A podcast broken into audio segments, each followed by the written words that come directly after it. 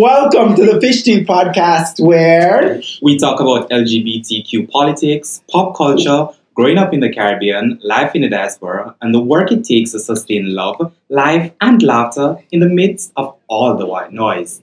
I'm Glenroy. I'm Kareem. And I'm Landel. We're giving you everything, honey. Get into this club. It's having a hot cup of fish tea. Bottoms up! I'm the first time I ever said Hi, Kareem! Hi, hello, Jamaica, hello!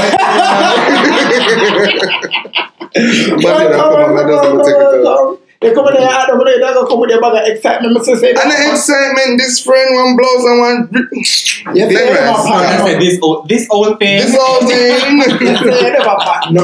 Glenroy, this is nothing. Come on now. Oh, God. As much as... No, I'm going to take up this. I can't bother this. As much as I see my dress up, Glenroy, this is nothing. This is just something from out of the closet. Uh-huh. A light pack. So how was the trip to get in here? It was alright. How are you COVID free? I know what it's like already. My parents. I'm going to show them my vaccine card. They're not going to take this liberty on me. And I had to do a negative test. I did two actually before I could board the plane to get here. And I made myself from coming. So this is not that kind of trip. I'm not up and down. I don't know the excitement people. I just come. I try to handle some business. We'll go back home. So. Okay. I made myself. I'm not good. I joked. But been don't get joked. I'm a teacher. Oh, okay. I've been some got joked. Landel. What kind of joke? I'll start a kind of Landel. Don't do it. Remember, sir, equal to the page, you know, they can be myself. Oh, let me see me on the page here. Hi, people. Let me see my bad behavior. So, Landel, are you fully rested now? Yeah. Oh God, leave Landel alone now. Being fully rested. You're being fully rested. Yeah. Okay, you have to get a vacation from your vacation from after us. Yeah. Oh God. Landel in that pool and I live in best life, so I have to ask the question. Because Landel missed my class. I'm gonna stop saying. Oh. Yeah. Oh. Make it out. No, I'm not about it. Yeah, fuck up yourself. This year go around. So for this episode of Fish Tea, as you all would know, we're doing 21 questions with Landel. Right? So we've done the 21 question series before with myself and Kareem and Cornell when he was a part of the podcast. And we will be doing another 21 questions with M. Of course, that will be under regular podcast, not a live thing, because M decides say them a turn doctor and then ambition. Yes, girl. Come to them because she have presentation and so like she had because she want to toggle between two things and stuff. So alright, but since I have two of my lovely friends here, we're going to be doing 21 questions. Landel has not seen these questions, so you don't know what happened, so you're gonna get him reaction them live and direct and as some you like it. And if you have time, we're gonna take extra questions from you all. It's 21 questions, don't worry, 21. Landel, you have to one, but like you said, put your questions in the way name there for no one will ask him if you don't hear it up here, so. Yeah, you. Alright, you go first, because I look for the summer. Alright, Mr. Landel, we're going to start off nice and sweet. What do you do to keep fit? Oh, yeah, the question, yeah. Okay. Alright. So, I think for me, fitness has been a big part, is a big part of my life. I'm a part of Train Fit Club. So we run Tuesdays, Thursdays, Wednesdays, and Saturdays. I also go to the gym. I started the gym. Recently Lorenzo DM'd me to be like, I know you this year here at the gym. But I tried out the gym, started in February. It has been going well. Some days I feel like I'm not gonna make it, but yeah, that's what I've been doing. Okay, so this second question connected to the first question, because my person I didn't want to hear your fitness company. So why you like running so much? Funny enough, when I just started running, I couldn't do a 5K. Could not do it. I remember the first run somebody invited me to. And I don't remember how much I went out and I was just like, okay, cool, I'm not doing this anymore. But then I started Jamaica Moves, and of course, you can do one campaign where I talk about physical activity and I'm physically active. And I started that, but I feel like there's this high, it's called runner's high, that you get from running, and it kind of allow you to clear your mind. Like when you're on running, you think about things, you'll be like, all right, cool. You know, I want to do this thing, and you kind of, you conceptualize it on the run, and you feel way better. So it's for a health reason, but it kind of puts you in that zen. So yeah, that's why I really like running. I like running too. I may run from the car to the internet. I can't just see and understand. I did outfit them, yeah. So same. We're saying, you know, the zen, right. They can push the road and we are obstacle course. Same stuff, yeah. Yeah. All right, Landel, what makes you blissfully, completely smile from ear to ear happy? And don't tell the people, man, they're not my crew. Well, well, you know, that's not the truth. That's not the truth. That's not the truth. No. I think that's enough, man. You can know your business. Blissfully happy. I think for me, it's doing the simple things in life.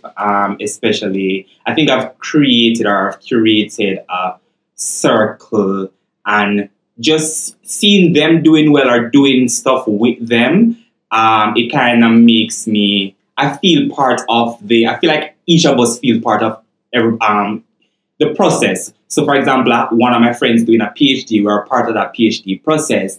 Whether you're doing a master's, you're part of that process. We're starting a new podcast, we're part of that process. So those are the things that I do with my core and extended people. It kind of makes me feel like, you know, I belong, and you feel a sense of belonging, and yeah. I got pressed about you for this.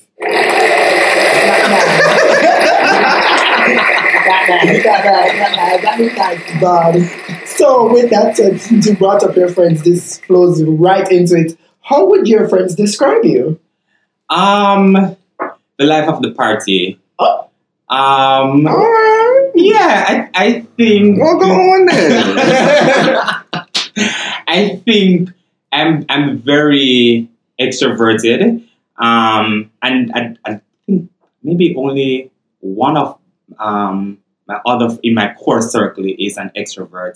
So I'm the one who is always. So even if we go partying, and I don't really need the liquor from we step in.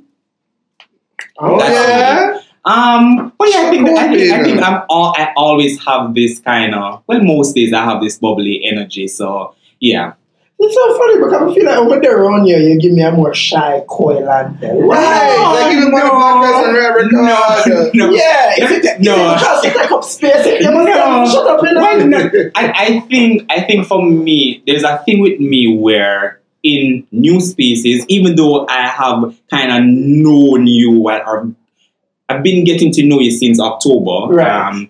I think it takes a while for me to kind of warm up, to kind of understand people, understand likes and don't likes and stuff like that. And I think eventually I reached this place where I don't really hold back on me. So it takes a little while for me to get to that. For some people, but it takes a little while for me to kind of be like, all right, cool. This is how far I can go with this person, or this is how far I can go with that person. Okay. The girl don't trust me. No. Once you go get her, I was here, or get her, I here. I'm going to tell the story of how I went to, the first day I went to Glenn's house. Oh, God. And how Glenn was sitting nicely. We sitting in Glenn's living room, you know. Glenn gets up. And we didn't have first of all context. We have a woman-to-woman conversation. So that is why we didn't have to change the feng shui. No. Glenn gets up and go into the room. So we sit down there, good. When we look, we see Glenn peep around the corner, robe, bonnet. I'm just like, that's my time, ladies and gentlemen. Then Glenn, you want some tea? It was appropriate for the occasion. Right? Would have stood like Whitney and Dipperwater. We had to have a conversation, and that was the appropriate. Barbara, this is Shirley. Just like that. Right? I feel like that's why I'm going to end up like them because we didn't have the conversation with it from earlier on, right? And I want certain things to fly over my friend and I didn't know why I'm going. True. True. I appreciate that. You must not see your friend then. Here goes that. All right, Fredo. What are three of your pet peeves? Pet peeves. Pet peeves. I like to be, in a sense, tidy. So I don't like when things are like all, especially like my space. I don't like when things are like all over the place. So they must in one place. Pet peeves. The next one. I can't remember that. Me know I have only, but me know I can only remember that. Why that is the only one that comes to mind. Me know who care about that either too, but you sure you know what? Ooh. That could be your friends. Well, you're posting for them all the time. I don't know why I act like say. I can't remember any two more. Anything let me blame man do episode or something. The people in man. No, we don't use that language. It's language.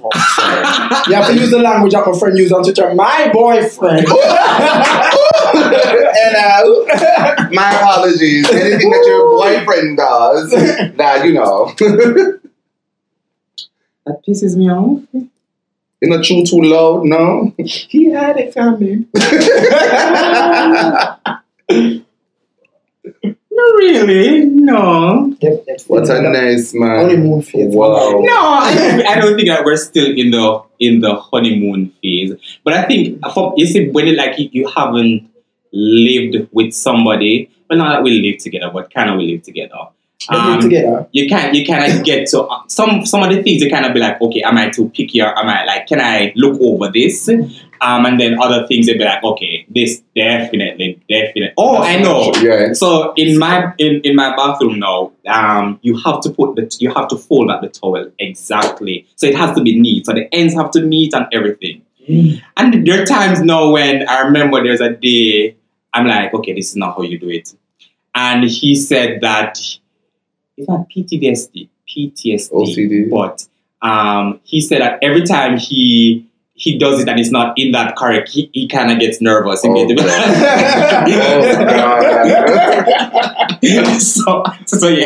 that's another thing. I just bring my towel and fold it back and put it back in my bag. That's why I've had problems. Weekend bag, everybody. So this question will depend. Well, persons would have known that you've done your master's in public health and health promotion, but your original background was communications. Don't do that. Sorry, is communication. So the question is, why did you switch?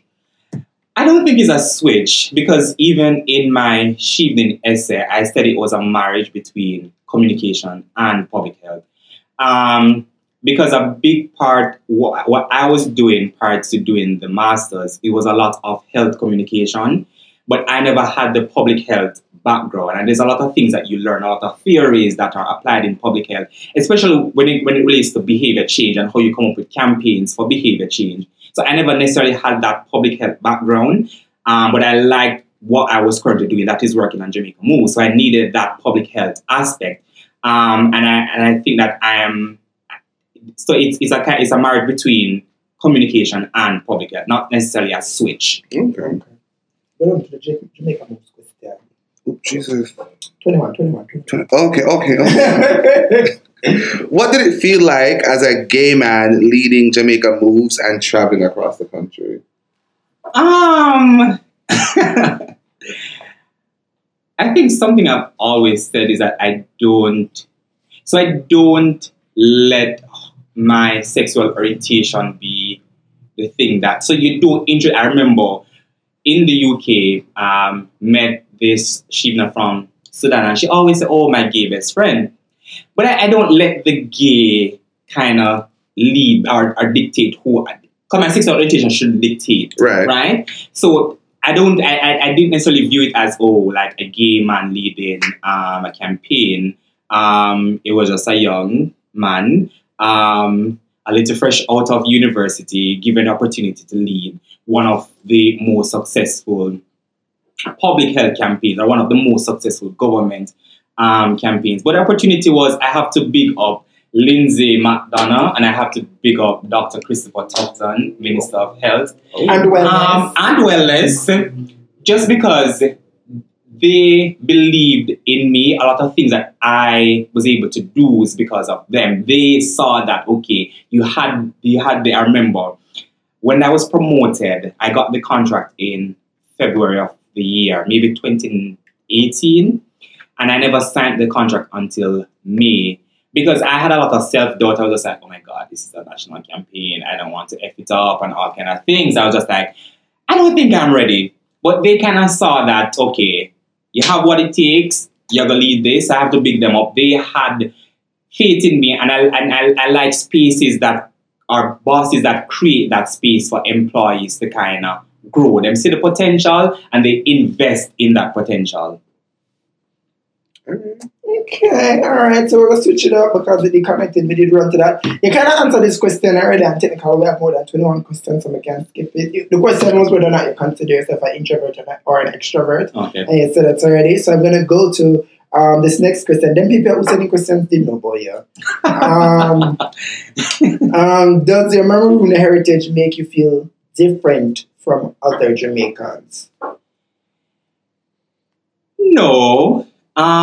In that my family, well, my grandparents, my grandfather died, so they're very Christian.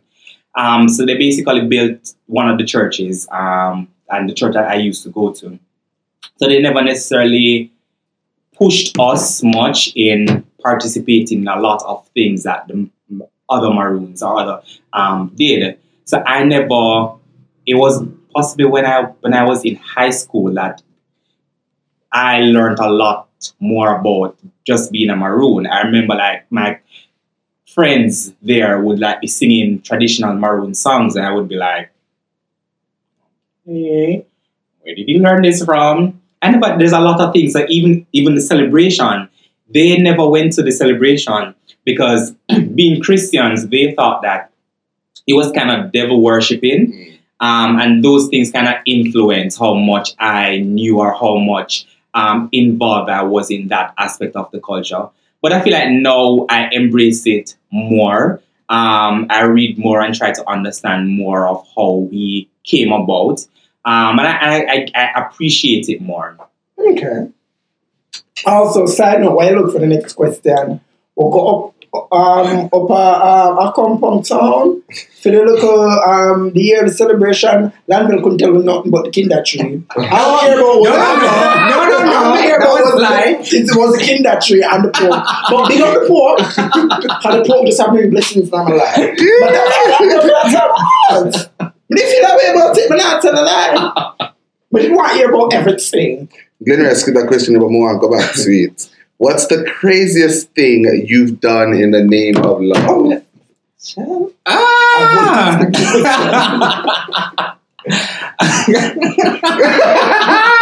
the fifth. You know what? I used to get to plead the fifth. No, you got this. I think I spoke about this already. I think the craziest thing is possibly staying in a relationship that. Well, it was basically a love triangle at one point. I'm going to talk about this already. Did. I feel like that's the craziest thing I've ever... Refresh the listeners then. So my first partner? If you want to say that. So we met and, you know, I thought, at a point, maybe after year one, I was the only one, but then there was somebody else. And, you know, he used to visit that person. The person lived on the hall next to me, and I lived on, you know, that hall. And, you know, he would come back in the night, and I even picked out, for the dude's birthday, I picked out it was a monkey teddy bear kind of thing. So if you're listening, you have the monkey teddy bear. So the next one further down question, because as I mentioned, it may bring up the related question. Why I pick out the monkey? Yeah. Why I pick out the monkey? That was first year. I really and truly don't know. I don't know. I've just been a supportive partner. And you have supported me by finding the right GPA. I did say that was the craziest thing I've ever done, didn't I? Okay. That was also first year. I feel like I must have the energy for the monkey. That was like 19 or 20. I don't think I would have been a monkey at 20, but I never bought it. And I helped make the selection. Okay, same thing. Because I had a couple purchases. You back. Right. The favorite. What's the favorite place? Your favorite place that you've traveled to? Oh, Scotland. Ooh. I love. So I went there for my birthday last year. I love Scotland. Love it. Yeah, cool. Not really. No. And it was close to winter, but no. Okay. Well, I did go to Glasgow, and then they tell me Glasgow was cold. And I the shirts, and then we are going the night, and I'm just like, God, Landel, one group, you have to go beer it. I'm going to beer it. Absolutely. Marry with them stop them. Back before the summer. Exactly. Marry with them stop them. So the next question is, it's back to the Maroon question. What was it like growing up as a gay Maroon with close connections to, well, I guess the close connections to culture and heritage was an assumption, but I guess we'll stop at that. What was it like growing up queer and being a Maroon? I don't think I knew at that time that I was queer, because I feel like in primary school, I liked girls, or maybe I thought I did like them. But it wasn't until I remember exact 7th grade, maybe like a few days into 7th grade, that I was just like, this guy, and maybe also because I feel like I grew up sheltered, and also when you grow up in that community, you're not necessarily exposed, so unless you go out and read for yourself and stuff like that, you don't know what is happening beyond the welcome to Accompong sign. So, and really actually, because I never necessarily knew what it was to be gay and all kind of things and what was happening out in the world, What we sinners was doing. Yeah, what y'all sinners were doing. So I never knew what that, and all throughout high school, I think I was trying not to be, because at one point I know for sure I was homophobic. Oh. Yes, I was homophobic and I was kind of a bully. Oh. Look on the camera, I apologize. No. You need to apologize too. I have. Funny, because I remember in 7th grade, there was this dude. And for somebody who was effeminate, he was also effeminate. But I don't know. I don't know what it. I've been just at maybe two can roll in a one pen. That's what it was. And I'm going to take the spotlight off of you. I don't know what it was, but we just always a fight and stuff like that. But I remember some years ago, maybe like 1 or 2 years ago, like I messaged him because now I think I could understand why, or I could put it into words, like why I was that way. But yeah, I didn't know, and there was no chance to kind of act. So you know how people like, oh, I did this when I was in high school?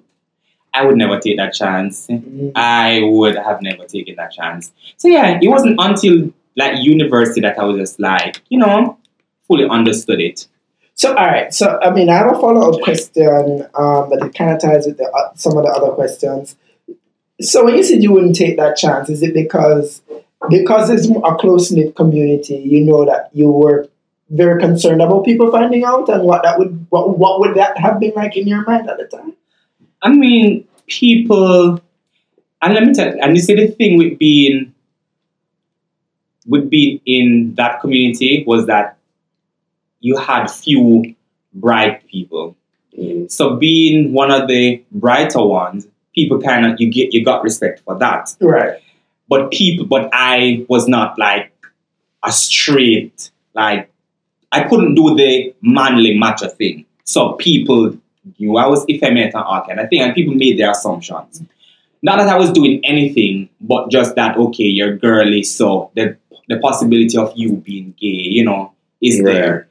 So I don't think, and I just, in those community, once, if you do anything, whether you're Magotty or Stets or wherever you are, by the time, before you reach home, the news that you did, even if it's fight, by the time you reach home, the news that you fight at school, reach home. Mm. So I don't know how I would have, for any, even if it did happen or no, I wouldn't want that to go back to my parents and my grandparents, because a small community, meaning I don't know what them that do with me in the community. Oh, Lord.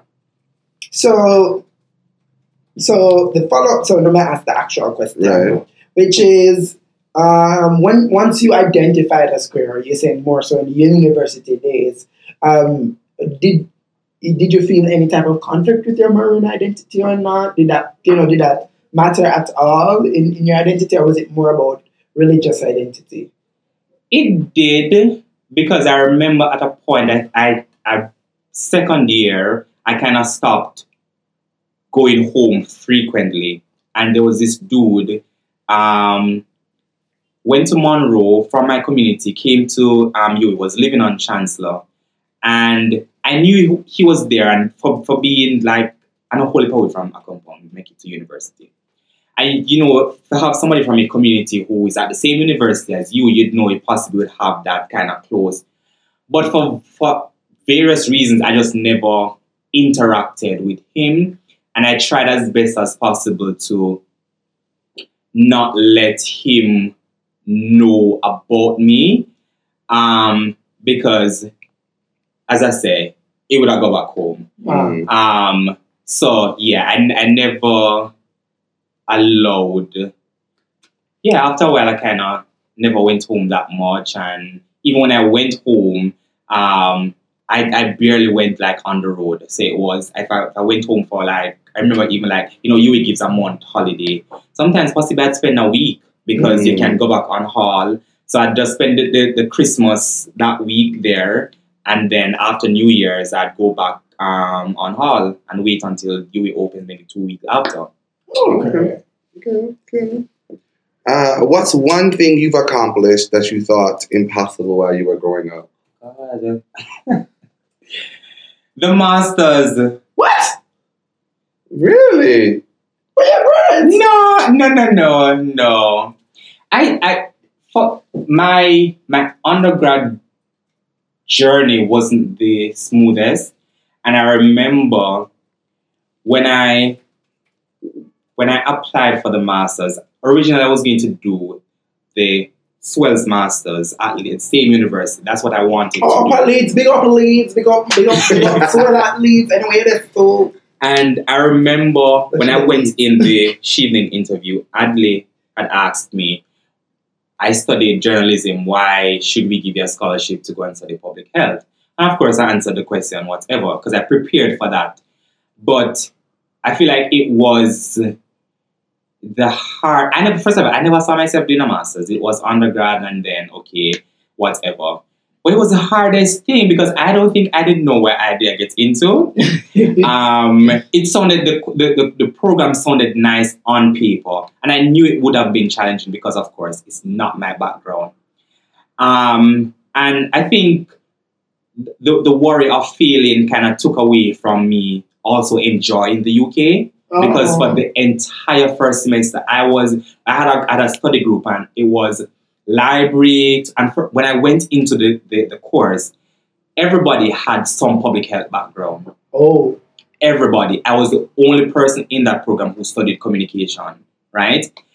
And yeah, it was library home. I would do few trips and stuff like that. So for the entire first semester, I was just like, okay, you can't fail. So yeah, I think that was the hardest. I remember when I submitted my last paper in May 1st, and I called my best friend Darnell, but it's holy time I tell Darnell, so I already come back home. I bawled, because I felt like that was the final straw. I was just like, okay, I don't think I can go through the dissertation. I was just like, okay, if I finish here, I'll get the certificate. Nobody now knows that I never get the master. But it's You see, if Shivna was one of those scholarships where the publicity was behind it, I come back home a long time and nobody would know. Because... all the girls would know. The girls would know. So it was also the thought of, okay, you get this scholarship, right? You possibly take us, if you now come and don't complete, that is somebody else could have gotten that space. But it was rough. It was really, really rough. So tell the people them where you come back with. And of course, I'm wanting the English and Welsh. I can do the Welsh. JB can do the Welsh. I can do the Welsh. I don't know why Kimberly can do the Welsh. I don't know why I was sending the Galwayans. I don't know come back with the Welsh. But say it. So, I have a Master's of Public Health and Health Promotion with distinction. Yeah, you. Yeah. I just want to point out something called Javian name again for the podcast after Javian tweets on for calling me for the podcast. Just saying. It wasn't me, but also the problem is me in love of Landel. It's me the problem, right? Because I can't something from calling me. It can't something from calling me. When Javian old fish team, I don't know how to manage.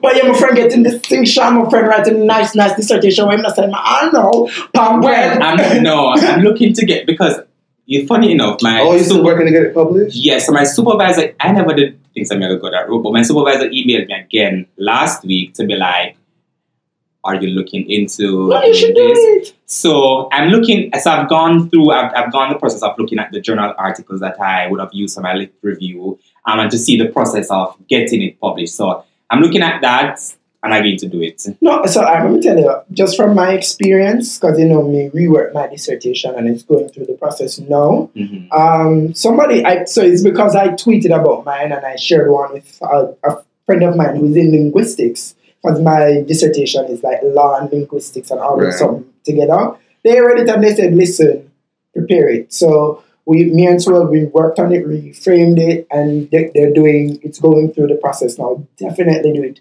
Because I feel like when it comes down to literature about Jamaica, about the Caribbean, yes, very few and far between, especially when we talk about marginalized communities. Mm-hmm. Publish it! It's true, because that is... Publish. I remember... I'm going to call Javian name again. Yeah, you But I remember messaging Javian to be like, where do they hide all the studies that have been done in Jamaica? Like, where are they? Because I struggled to get data related to Jamaica. Mm. I was quoting things from UK and it kind of looked bad because if it is one thing about me when I was doing that program, I always made sure all my papers were Jamaican papers, even though they're just like, oh, you can do it about the UK and then. And the lecturers also appreciated that because you're giving them a perspective that them possibly hear one or two things, but them never really know much about it. So they appreciate. I remember one of my papers on the HPV vaccine for public health ethics. She was just like, I love this. But yeah, the data in Jamaica is not there. It's really not there. I think most, if not all, of men are in Jamaica too. So big up yourself, publish it, you. And also a lot of the term papers that you've written, fluff them up, add some more things to them, come on, them did have word limit, expand them and publish them when you have time. I think probably what is useful is connecting to somebody who is publishing already so that they can give some guidance on like what are some good journals, what are the journal requirements, and go from there. Yeah, you publish some people like me. I feel like I have something to refer to a lot right now the Jamaican context because it's very sparse. Yeah. Yeah, I'm answered. Yes, friend. But they catch up in the excitement distinction. Yeah, you. Can you tell us one thing, big or small, that you've never told anyone?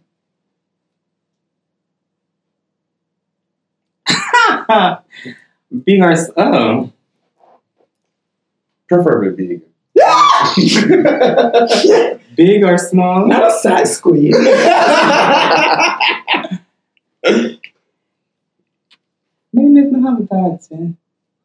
They tell everybody everything? Yeah, I think I share most things. Sorry, so what's something you're not on the podcast yet? I really teach China. Yeah. Oh. I forget my answer there. I think maybe only two, no, three. I think, like how it's me and it's mental health awareness. Teach So while I was doing my program, my journalism program, as I said, those were the rockiest years of my life. I remember I went through a period of self-harm. And I remember my best friend, Darnell, him and Christopher Benjamin. Remember they came to, I was living Princess Alice at that time. Are you living Princess Alice? Yeah. You know, so I understand where I come from, right? Sorry. Sorry. I was living there at that time, and I remember they came to my house. They brought me, they said we're going to like, let me say BK. I remember we went to BK and we got food. And then they brought me to UWI.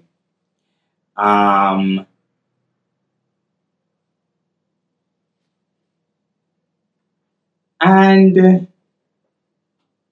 was, I think now I look back and I kind of grateful for the friendship in Darnell and in Chris, because at that point you could have never tell me say Landel would be someone putting a sharp object to his skin to cut. Mm-hmm.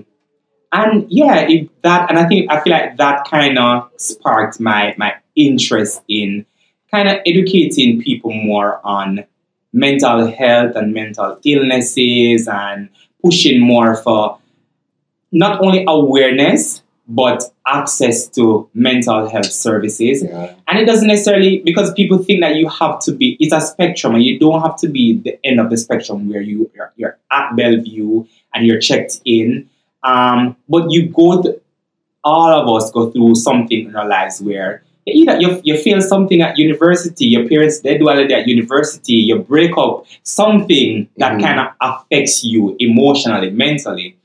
And you kind of need that support. So it don't necessarily mean that you have the anxiety, the depression, the bipolar disorder. We see therapists in a kind of weird way here, like you need fixing. That's why you go to right. But I feel like a lot of us, like their trauma that I always say trauma lives in our body and it manifests in different ways in our lives. And sometimes even for me, there are times when I sit down with myself to be like, why did you react this way to this? Because sometimes it's some simple things, your reaction just don't match how you reacted. And you have to kind of sit down to be like, whatever happened in your life, why this is your reaction. When this happens, I saw you react to them this year. Mm-hmm. And sometimes you can do it for yourself, but sometimes you need a professional to be like, and to give you like some coping mechanism to be like, okay, when this happens, this is what you do and stuff like that. All right, I probably just do a little plug right for the J-FLAG work. I would have them live, right? So, we have a helpline. So if you're going through anything, you can go to Equality Youth's page to get the helpline information, to get that kind of support if you need it. And there are counseling services that we have available for community members if they want that kind of support. And just to know, we're using Landel's expertise in that area as he's leading a project around improving mental health for LGBT Jamaicans. Yes. So we're actually creating a guide now for practitioners as well as a handbook. So for those of us in the community who are friends, we know how we can support them in different ways. So that's dope. Yeah. And that's the reason why we're bringing in other mental health. Excitement. But yeah, my thought was J-FLAG work out upon itself.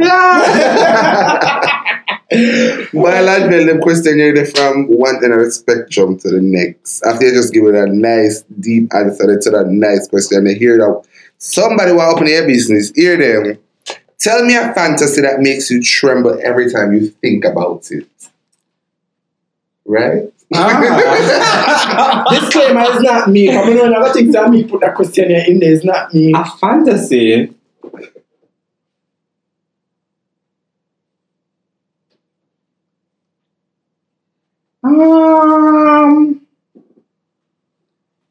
Next question. They gonna catch you soon. I'll share this in a private space. Let me up to air. That's what me. Yeah, girl. The child tremble on the inside. God blush. Okay. So you talked a lot about studying abroad. So what was your favorite thing about studying abroad? I don't really go and find in a corona, I mean, it feel like phone about here. What was your favorite thing? I think for me it was like the people. Mm-hmm. I met a lot of, I don't think cool is the word. It's people who behave like, or we act like we know each other for a long time. Even I have a classmate who's from Italy, and she has before coming back, because I feel like my stay was cut short. But before coming back, I was supposed to meet her family, so we had planned a trip to go to Italy to meet her family and stuff like that. But I think it's really the people and the friendships that I now maintain. That was the and the reconnection. If that's what we call it. Okay. Okay. Speaking of studying abroad, I love I studied at school. The connection is great. Is a follow up. Is the connection? Yeah, there was a little period, you know. If you say so. Okay. Woo. What was the most important lesson you have learned outside of the classroom? Important lesson? I think it's generally to be a good person, in the sense that people will have their definition of you or whoever they want to view in different. But I feel like as long as you have peace within yourself, as long as you go to bed and you're not getting all up a nightmare and you're good with, and just do little things. I always believe that if you're in a position, and funny enough, this girl from Preston, I'm always saying this from the Preston, that if you're in a position of privilege or power, and you're able to, in a way, effect change or help somebody's life, whether it be one person to be a little better, I feel like you should try as best as possible to kind of, whatever skills or talent or whatever you have, make somebody's life better, mm-hmm. so that the world can be better. Okay. Mm-hmm. All right.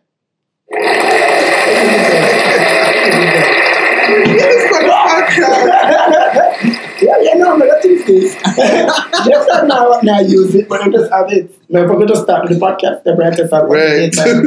Can't put me out. All right. So, all right, let me see. Okay. Are you the marrying kind? I am. Ooh. I am. But I also... Maybe I'm not... I've always been... relationship oriented, mm-hmm. But if the marriage doesn't come, I want to be, in a sense, settled. So yeah, okay. Ooh. So wait, we have a follow up. Who needs to propose? It matter? Well, kind of feel like that way they would have to for sure. Because no, really, no. I'm not any. And it's not no gender presentation or anything. I just don't see you are going to pay any. You know, in that relationship, you know, funny enough, in this, well, we don't really call it a relationship. It's like you call it a partnership. Oh. Because I feel like there's been a lot of I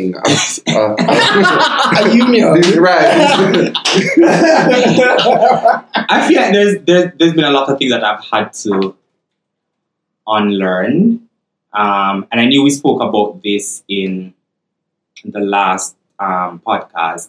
You know, you kind of take, because you are feminine you expect to do the what women would do in heterosexual relationship. Mm-hmm. But for this, it's not okay.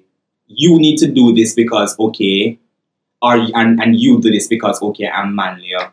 No, it's like even things with how we prepare dinner. Like before we did the full work from home, I used to come in office Tuesdays and Thursdays. So he would make dinner Tuesdays and Thursdays. I would make the days that I'm not in office. So little stuff like that. So yeah. So I told him like I propose each other same time. Maybe we'll have the discussion and then. But I've actually seen that though. Couples, gay couples, I've seen them do like two proposals where one would propose and the other one would do their proposal as well. So, but I do my proposal just for open that otherwise. I will not be outdone. When people are taken back from a job interview, what encouraged you to apply for a position at J-FLAG? So let me give you the full story. The full story. So there's a lot of things that have been said about the organization. And I remember finding out about the position. And of course, knowing things that would have been said about the organization is going to be like, okay, do you want to be in that space? But I said, I'm coming back with a public health degree. The title was Health and Wellness Coordinator. I'm going to allow myself to go in the space and make my own judgment, right? If after 3 months we're in the space and I don't like it, then so be it. So that was it for me. The fact that I was coming back with a public health degree, and this was an opportunity for me to use the degree. Yeah.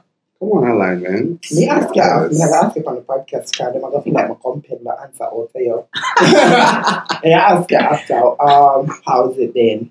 When I answer that part of the podcast, that's not me, yeah, friend. That's who takes that the fantasy and this. I keep track.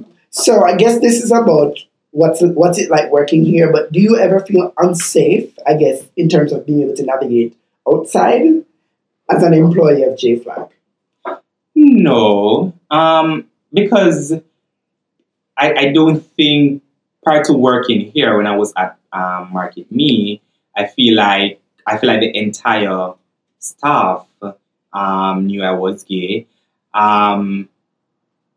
And it never. I don't think when I go out, I need to, in a sense, tone down who I am. Because people think that you wear gay like everywhere you go. Like no, like you're a human. Like you don't wear sexual orientation for your forehead. Like. So, no, I feel like I go around in different spaces and, yeah. But also, I feel like I've always said, compared to others, I feel like I have a level of privilege based on, like, people who I know. So, for others, they possibly might not be able to access certain spaces. But for me, I'm able to access them and I'm able to safely exist in those spaces. So I always acknowledge my privilege in terms of how I operate in. Because funny enough, there's this young man who I met in Swansea. He works on the Students' Union. And we spoke about just being gay in... he's also gay. We spoke about being gay in Jamaica and all kind of things. And I remember he messaged me since I've been back to ask, how has it been? It seems like, you know, you're out and about whatever. And I'd be like, well, this is how I've always kind of been. I've never been in hiding, really. So yeah, I don't feel unsafe. There's nobody I'd be like, oh yeah, cool, never hide and yeah. Okay, so I have a follow up. Okay, no more of them somebody. So So, because you know, I love to go things, right? And I was actually very touched when we didn't know for myself and said we did want to be a part of the Mermaid celebration. That, you know, a good amount of us from the office came and went with you. Because I actually academically have a very deep interest in kind of understanding the legal situation of Maroon communities in Jamaica. So I wanted to be a part of that also, just kind of see what the community is like as well. Right. But what was it like for you to kind of bring someone like Ami and Anuka there into the space? Not just us, but, you know, like, visibly queer people into that space. What was that like for you?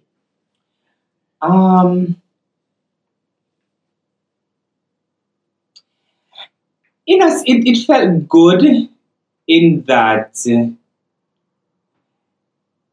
I'm not necessarily, well, people in the community possibly know by now, but it kind of felt good that I was able to not only go back, but working at an LGBT organization, bringing work people who would never necessarily be like, okay, I have to behave. I'm in a compound, make a behave, you know, make a try, rough it up. People are just, and you see that we see that LGBT people can exist safely. And it's just so, because even the colonel, very nice. He was, yeah, it was just those little things. The pork in reserve, all pork, right? And the pork just been like, give me, I'm a friend, blessing.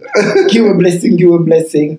And I in this space, I never felt like, you know, we were being, you know, well, a lot of times we walk around and often, you know, if people look at me, mm-hmm. But I never felt like people were staring and mm-hmm. making us uncomfortable. And it wasn't a case of, okay, all right, cool. All right, me bring her here. I don't want to say this, and we said, all right, I have to go over there. So yeah, there was and then one. Yes, it was.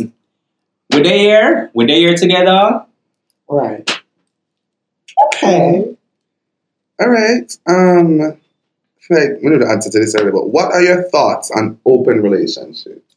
That's why you no, partnership oriented. No, and that's what you would like to find. And I think that is the. Not because I'm relationship oriented. I feel like I always say that people define their relationships. I always say that. Whether romantic or I always say people define their relationship. So if an open relationship works for you, then that works for you. But that's for you. I don't feel like my personal preference should influence what people do or me to go wherever to be like, oh, I don't understand people who do this and it's not my choice. It's not my choice. So, Mike, the question really is Landel. Would I? Yeah. To you, open relationships. What are your thoughts package for you? Come back round. Maybe not this year. Okay. But you can have like a one visit, but not really an open relationship. Yeah. Okay. I don't know, so the last question that we have, and we're well over 21, but all of it is is what was teenage? I think you kind of answered, but what was teenage Landel like? Bowling. Apart from being a bully, I feel like teenage Landel was, as I said, very sheltered. And reserved. Because, in a sense, I feel like I was battling with my identity. And, you know, I feel like this is also why I was a part of, like, me possibly part of, like, 6 club. Mm. And, you know, club meet on, like, a Wednesday. All of them meet on a Wednesday. And me, I juggle between clubs. And I was always in the books. Because, you know, really want... I think you draw less attention. When people don't see you bright, just make them know see you bright and done. No. So while I didn't do much. So I was some time ago. I was talking in my group from a group of friends. I've never been to a sports day because even now that I run, people are just like, did you used to do track and field in school? I'm just like, nah. Didn't go to a sports day. Didn't like PE and those kind of stuff. I think for me it was kind of as I said, I never wanted to do the things that would bring attention to me. So I was very shy and reserved. Okay. All right. At this stage, I would normally ask if the audience have any question, but we really only have 2 minutes. Wait, Facebook have a limit? Only for I think with the Zoom. Okay, but 100%. Right. Okay, all right. Well, thank you all for tuning in. Thank you, Landel, for indulging us in all of these questions. We get to know a little bit more about your answer. So thank you. Wait, I feel like my hours at me dinner. I need to big up J-FLAG, because J-FLAG, we going to use them facilities and them something. And can't put way up. Should be cancer now, sir. But big up J-FLAG, same way, we use them facilities. If this is your first time ever seeing or tuning into Fish Tea Podcast, you can follow us on our pages. It's at Fish Tea Podcast on Twitter, Facebook, and on Instagram. And you can always reach out to us via email. It's fishteapodcast@gmail.com. Yeah, I'm certain things what I always say. Like, share, subscribe. If you have any comments, please feel free to reach out to us. We'd love to hear them. Any suggestions for episodes, we'd love to hear them. Any people, anybody that you want to see on the podcast, we'd love to hear about them as well, so that we can vet them and bring them on. Oh, also, we're on Apple Podcasts, Google Podcasts, Spotify. So we're in our 4th season now. We're just come off a season break. This is our 2nd episode in our 4th season, in after the season break of season 4. They have lots of things, and we talk about a range of topics that you can go into if you want to just kind of hear different thoughts about issues affecting the LGBT community. And we have had a range of different speakers. We've had Dalton, we've had Diana King, we've had someone who has an LGBT Lady Phil. We've had Lady Phil. Jared Jagai. Jared Nelson. So yeah, I mean, also, just to let you know, the women are also coming back for the 2nd half of this season. So we're not going to put women this season at all, and we're going to do much more nice episodes. So as I said, like, share, and subscribe. We're still in a pandemic, so social distance, put on your mask, wipe it down before you put it down in your mouth. And as I always say, stay sophisticated. Bye.